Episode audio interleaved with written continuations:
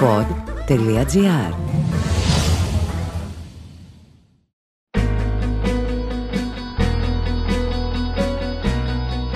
Δέκα έτη και εννιά ημέρες. Τόσο διήρκησε η δυναστεία του Νόβακ Τζόκοβιτς στο κεντρικό κόρτ του Βίμπλετον. Ο Αλκαράζ εκθρόνησε τον αυτοκράτορα Νόλε, σπάζοντα το αίτητο σερί 44 αγώνων για πρώτη φορά μετά το 2013. Παράλληλα, έσπασε ένα άλλο σερί. Για πρώτη φορά μετά το 2018, ο Νόβακ Τζόκοβιτς ιτήθηκε στο Βίμπλετον. Ο μαθητής κέρδισε τον δάσκαλο. Και κάπως έτσι, οι φίλαθλοι του τέννη μπορούν να ανασάνουν ανακουφισμένοι. Διότι ο μεγαλύτερος φόβος τους φαίνεται να διαψεύδεται. Βρέθηκε ο νέος κλειδοκράτορας του τέννη. Η νίκη του Αλκαράζ σηματοδοτεί την αλλαγή φρουράς. Ο Τζόκερ παραδίδει τη δάδα του αθλήματος στο νέο αίμα, σε έναν 20χρονο ταινίστα που έχει ήδη κερδίσει δύο Grand Slam σε μόλις 10 προσπάθειες, ισοφαρίζοντας το σχετικό ρεκόρ. Ο συμβολισμός μάλιστα είναι τεράστιος. Στο ίδιο κόρτ που το 2001 ο Φέντερερ πήρε τα κλειδιά του τέννη από το Σάμπρας, ο Αλκαράζ επαναλαμβάνει την ιστορία. Με τον Φέντερερ εκτός, τον Ναδάλ έτοιμο να αποσυρθεί και τον Τζόκοβιτς να γράφει τα τελευταία του ένσημα, ο Αλκαράζ μοιάζει ο ιδανικός πρέσβης του αθλήματος. Αυτό τουλάχιστον μας δίδαξε ο φετινός τελικός του Wimbledon. Ένας τελικός που ο Αλκαράζ είχε ένα σωρό δικαιολογίες για να χάσει. Για την ακρίβεια, μετά την εμφατική απώλεια του πρώτου σετ, ακόμα και τα στατιστικά έγραφαν ένα σενάριο με μοναδικό νικητή τον Τζόκοβιτς. Κι όμως, ο Αλκαράζ απέδειξε ότι οι αριθμοί μπορούν να χρησιμοποιηθούν όπως ένας μεθυσμένος άντρας χρησιμοποιεί ένα φανοστάτη. Περισσότερο για στήριξη παρά για φωτισμό.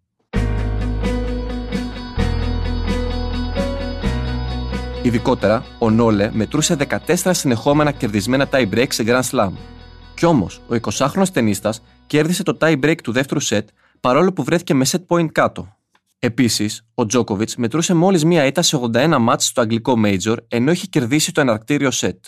Ο Αλκαράζ, ωστόσο, επέδειξε νεύρα από ατσάλι και έσπασε μία ακόμη παράδοση. Επιπλέον, ο Νόβακ είχε αναητηθεί από νούμερο 1 σε Grand Slam από το 2014. Τελικά και αυτό το κάστρο έπεσε. Ακόμα πιο εντυπωσιακό είναι ότι ο Τζόκερ είχε δεχτεί break μόλις τρεις φορές πριν τον τελικό στη φετινή διοργάνωση. Αυτό δεν πτώησε τον Αλκαράζ, ο οποίος έσπασε το σερβίς του πέντε φορές παρακαλώ. Αυτό όμως που μας άφησε με το στόμα ανοιχτό είναι η ολύμπια ψυχραιμία που επέδειξε σε δύο περιπτώσεις. Αρχικά στο τρίτο σετ, όταν κατόρθωσε να κερδίσει ένα game διάρκειας 27 λεπτών απέναντι στον πιο clutch παίκτη όλων των εποχών. Η δεύτερη περίπτωση είναι όταν κατάφερε να σώσει ένα κρίσιμο break point στο πέμπτο σετ. Έχοντας χάσει τέσσερα συνεχόμενα games, έμοιαζε ξαπλωμένος στα σχοινιά από τα χτυπήματα του Νόλε.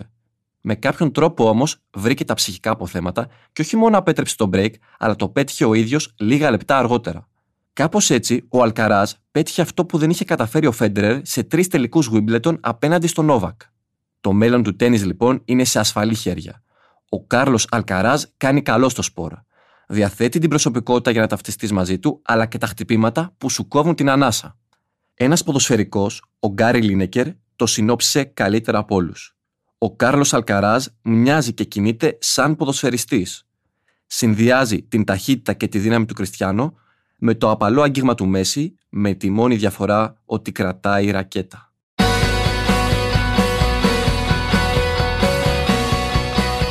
Ήταν το podcast «Τι φάση» αυτή τη φορά με τον Γιώργο Παπαϊωάννου. Στους ήχους ο Νίκος Λουκόπουλος. Φάση. Ειδήσεις και δηλώσεις που προκαλούν τον προβληματισμό, το γέλιο ή και τον θυμό μας. Μια προσωπική ματιά στην επικαιρότητα με την υπογραφή των ανθρώπων του pod.gr.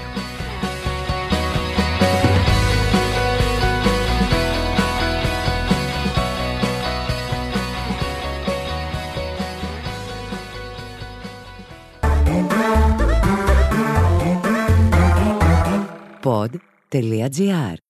Το καλό να ακούγεται.